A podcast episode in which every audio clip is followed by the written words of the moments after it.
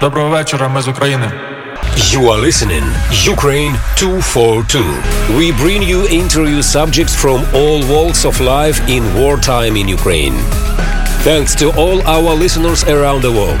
Here is our collaborator and your host, Anne Levin.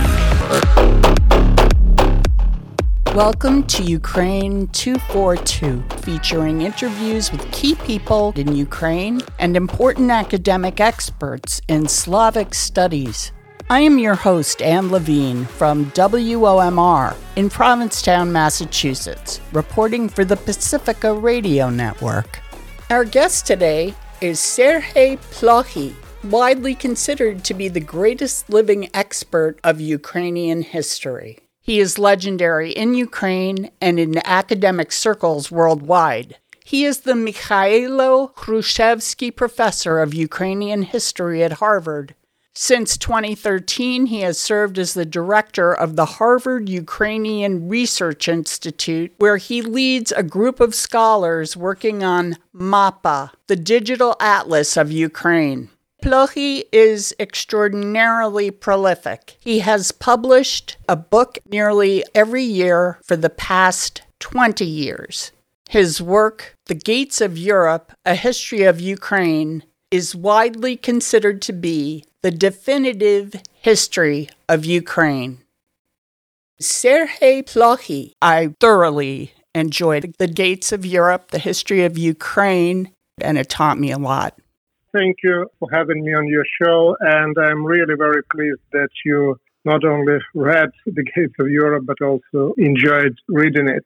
Could you tell us how and when Ukraine got its name?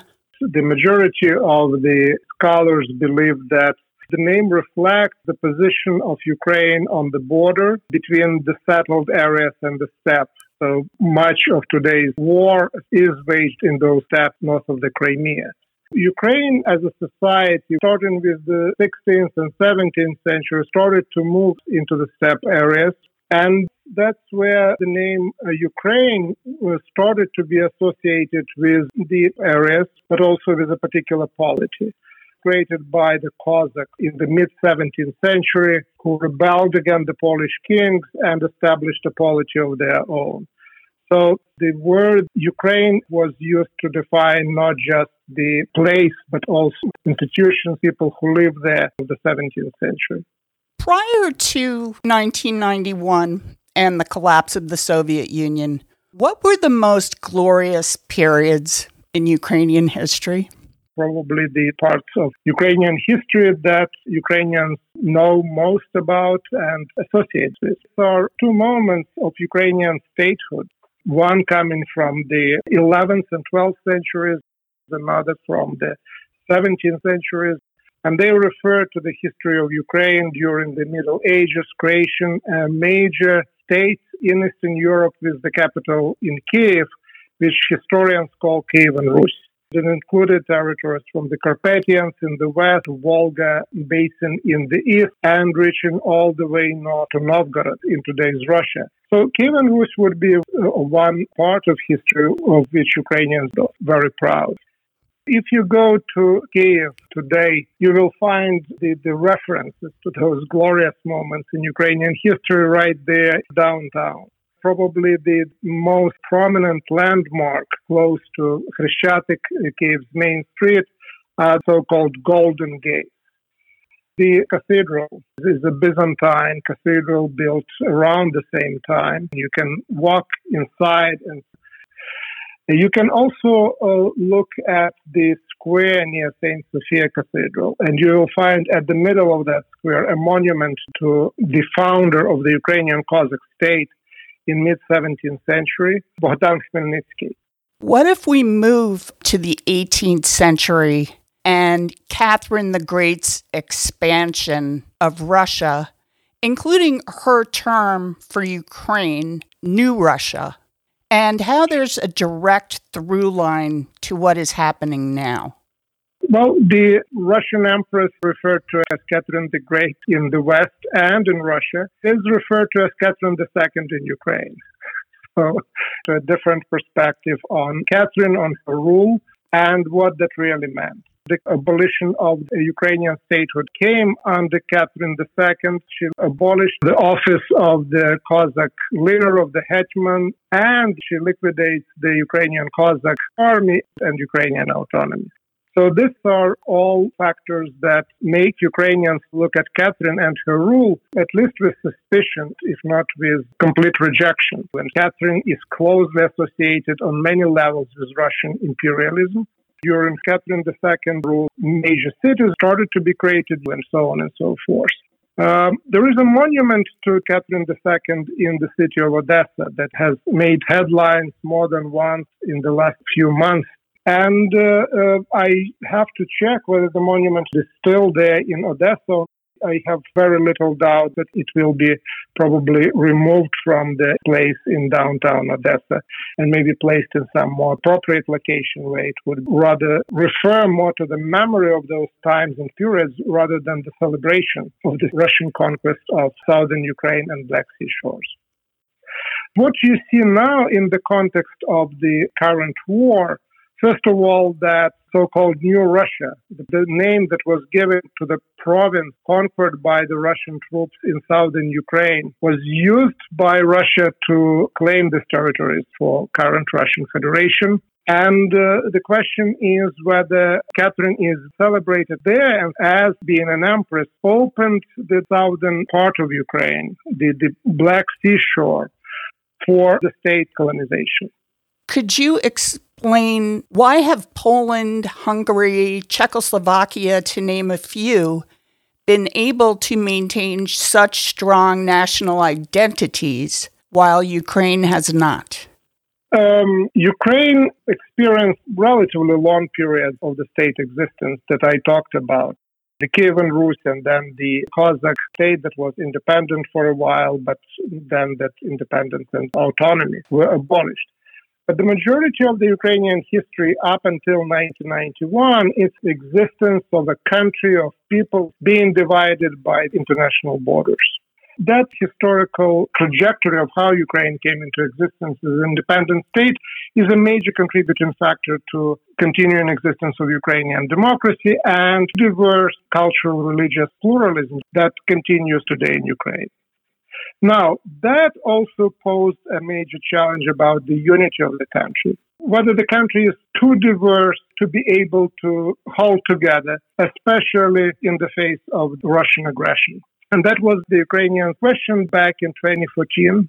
The current war started with the Russian annexation of the Crimea. And uh, Ukraine turned out to be really ill prepared for that sort of attack and couldn't mobilize itself, the Crimea was taken over by Russia, and Russia managed to initiate and support so-called hybrid warfare by Russia in, in eastern parts of Ukraine to mobilize resentment and opposition toward Kiev in the Ukrainian Donbas region. Because Russia came with the if you are speaking Russian, which was the case in the Crimea, which was the case more than often in Donbas, then you are Russian and your loyalty is to Russia. So Russian aggression, in a way, really supported and maintained Ukrainian diverse cultural pluralism. So today, Ukraine mobilized across the religious, ethnic, and linguistic lines. The war in Ukraine today is actually a bilingual war. On the Ukrainian side, Russian is used probably as often as is Ukrainian on, on the front line. Speaking about language, can you give us a little bit of history about the source of Russian and the source of Ukrainian? How these languages came into being and became two separate languages? Most scholars believe that at some point there was a common homeland of Slavic peoples and all Slavic languages, considered to be the forests and marshes located in today's northwestern Ukraine and southwest Belarus and eastern Poland and then their languages evolved out of the movement of different Slavic groups into different areas and how far they were getting away from their traditional homelands and what other ethnic and linguistic and cultural influences they encountered. And again, Ukrainian and, and Russian story is that sort of a story. If you look at the Ukrainians, the Ukrainian movement is into the steppe areas controlled by the Turkic population and, and, and, and Turkic tribes. So the, the term Cossack, for example, is of Turkic origins. But probably more important than the presence of Russian in Ukraine is not the origins of the languages, but the politics of the languages, especially in the 19th century with the start of the formation of modern nations because Russian authorities controlled uh, the majority of Ukraine by that time. And they were trying to build something that historians call a big Russian nation. And something that Vladimir Putin keeps repeating today Ukrainians don't exist as a separate nation, that Russians, Ukrainians, and Belarusians were one and the same people. The reality on the ground was that Ukrainians were speaking different languages, but in the mid 19th century, the imperial authorities decide to arrest the development of the Ukrainian language as a literary language outside of the school system, outside of high culture. And uh, the prohibitions were introduced on the publications in the Ukrainian language that lasted for more than 40 years, up until the Russian Revolution of 1905.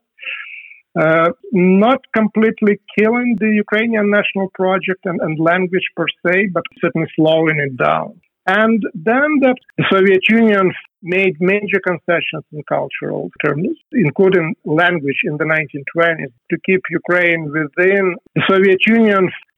But that policy was left behind by 1930s, and by 1950s and 60s and 70s, we see the policy of Russification, and the absolute majority of the colleges and universities that existed taught in Russian.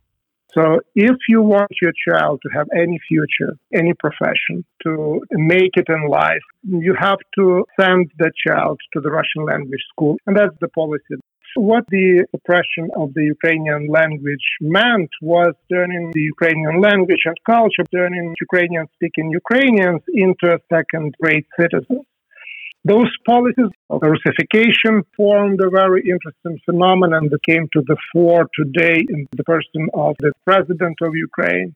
Zelensky it created the situation in which a good part of Ukrainians are Russian speaking, but they have patriotism with Ukraine as a political institution after 1991 allowed them really to form a Ukrainian identity that was not exclusively the loyalty to the language. So you see a mobilization around cultural plurality coming from Russian speakers, including the previous president Poroshenko and the current president Zelensky.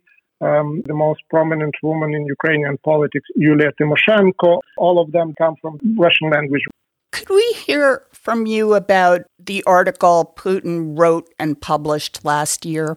Um, from what I hear, this was really very much written by Putin.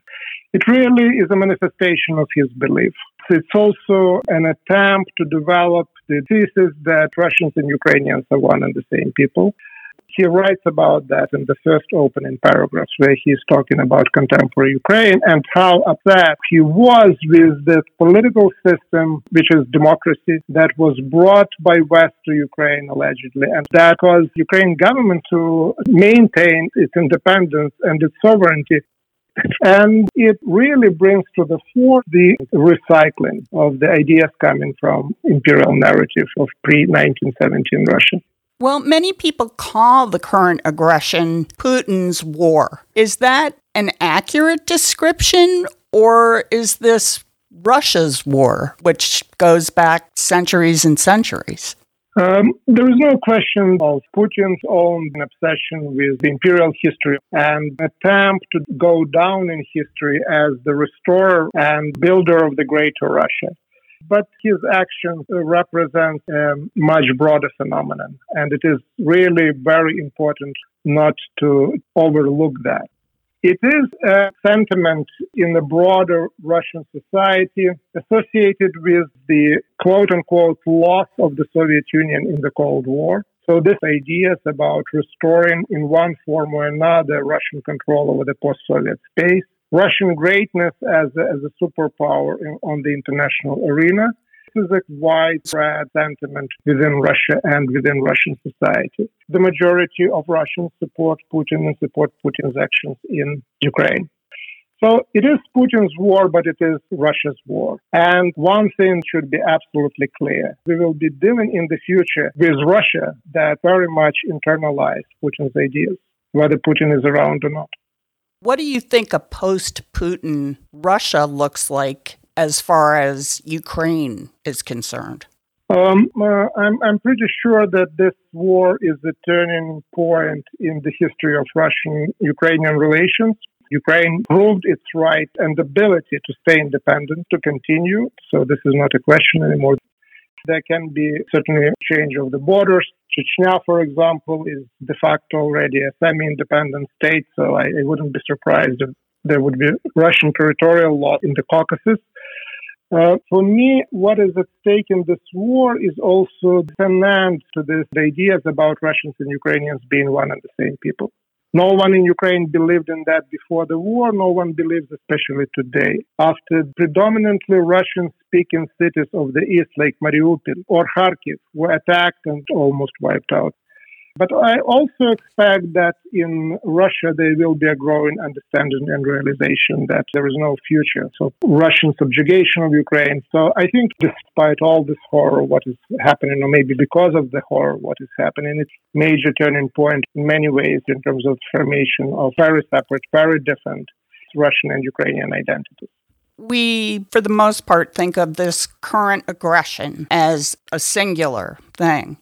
But actually, as you say, the current aggression started in 2014 and is backed up by centuries of other aggressions. Um, yes, you're absolutely right that this war started eight years back. And uh, I put it in, into the context of the disintegration of empire, in this particular case, Russian Empire. Ukraine played extremely important role in dissolving the Soviet Union one week after the Ukrainian referendum for independence. So from the Ukrainian side, it is a war of liberation. But again, it's, it's a process more than just going back to 1991 and the fall of the Soviet Union. It's, it's the process that really started in World War One, the start of the disintegration of other empires from the Ottoman to Austro-Hungarian, and then was followed by French, British, Portuguese, and so on and so forth. So there is the broader historical context. It is a war of liberation on the part of Ukraine and imperial war of trying to restore its control over the territory in one way or another by traditional imperial power. What did and didn't Ukraine learn about their situation? And why did the attack in February cause such a response? I think that this realization that um, Russian threat will not disappear overnight, that Russia would not be satisfied with Crimea alone, was one of the lessons of the first stage of the war in 2014 and 2015.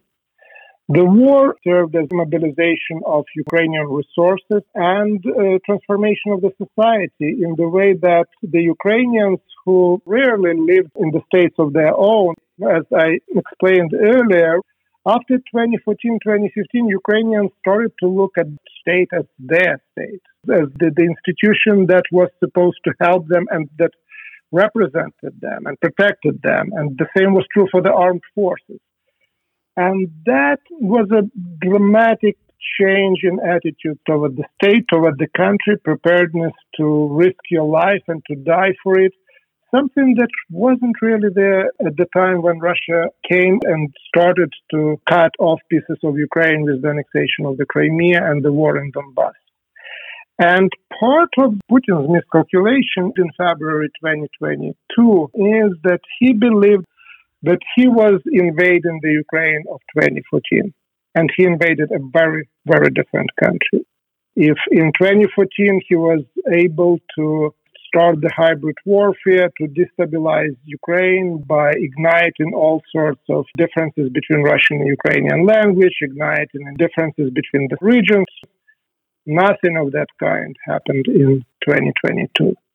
Images of the citizens that we saw that had no arms and marched with Ukrainian banners and the Ukrainian tanks in February and March of this year mostly came from eastern and southern Ukraine, from the Russian speaking areas of Ukraine, where the percentage of the ethnic Russians was the highest. And that came as a surprise to the aggressors. That was day and night situation compared to 2014. So I would say that the Ukrainians realized after 2014 that that conflict was not going to go away and to disappear, that they have to mobilize, that they took another look at their state, at their history, at, at the relation to both. And when the war came, it was a very different Ukraine that uh, certainly uh, Moscow didn't expect to see. Why did Zelensky believe that the Russians were not just saying they were about to invade, that he believed that they were? He spoke out in a speech to the Russian nation, you know, please don't come and kill us, we're your brothers and sisters. In my opinion, he was saying that because he, if not, believed that the war would not happen. Uh, he was preparing for the war and military in particular, if they will not be preparing, they wouldn't be able to withstand the, the, the first assault. But he was there basically articulating people's hopes that the war would not come or that it was impossible. And that was his public position. And uh, that was at the same time his weakness and his strength. The strength came with the fall of the first missiles on Kiev on the morning of February 24, 2022 where Zelensky actually said that he and the country was fighting, that he was not leaving Kiev, and became a major, major force for mobilization of resistance to the Russian aggression and at enormous, at enormous risk personally to reject these invitations from the West that he should go to one of the European countries, create government in exile, and so on and so forth. And I think that that public articulation of this belief and, and, rejection of the idea that there would be war before the war started, and then this courage with which he met the aggression, uh, come from the same source.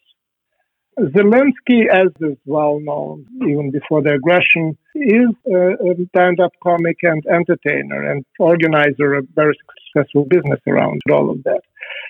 So he has the skill that only the best of the actors and the best of the politicians have. He can fill the audience, whether that audience in the hall where he was performing or this audience is his nation.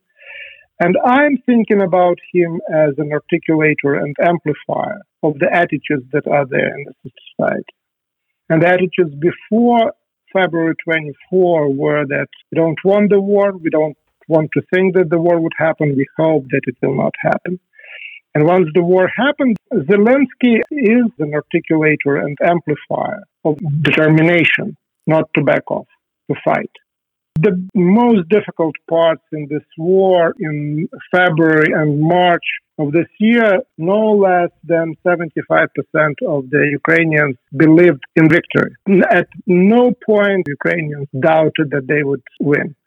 And I would say that uh, maybe 15, 20% of that belief came from Zelensky and how he behaved. But the rest, over 50% of that belief was coming from the people. And Zelensky was there to articulate, to amplify, to reinforce what people felt.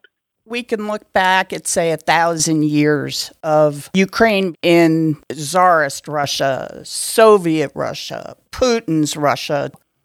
The final question I'd like to ask you is from all the history that you're so well versed in, what do you see is in the cards for the next thousand years? For me personally, the biggest um, outcome of this war was clear already after the first week of the start of this all out aggression that Ukraine survived and Ukraine will continue. So that question has been answered by the Ukrainian people, by the democratically elected officials like Zelensky and others. So the situation at the beginning of this year in which anyone like Putin could think or imagine that he could actually cancel Ukraine and its, its history and existence of Ukrainian nation, that, that is in the past.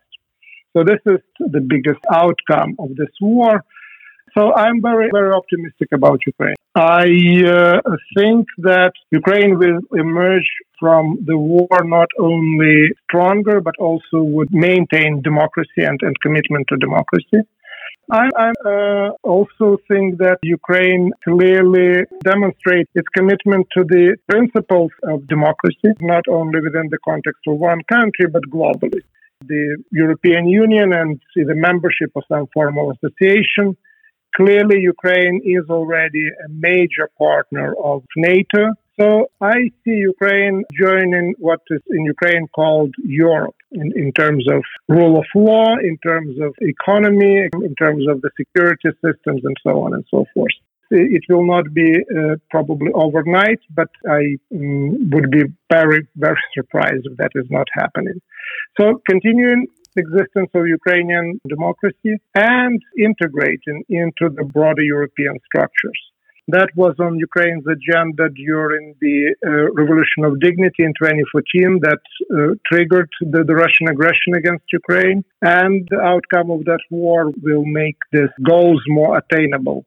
So optimistic in long term, very concerned about immediate future of the country, of the people. Well, this is a great place to stop on a note of optimism and I want to thank you so much for giving me so much time. You're most welcome. It was a pleasure. Thank you. And I look forward to your next book, which is probably coming out in 15 minutes. then, then I should run. yeah, well, uh, and it was it was a pleasure, and uh, have a good weekend. Thank uh, you. Yeah. Thank okay. you. You too. Bye bye. Thanks. Thank you, Sari. Bye.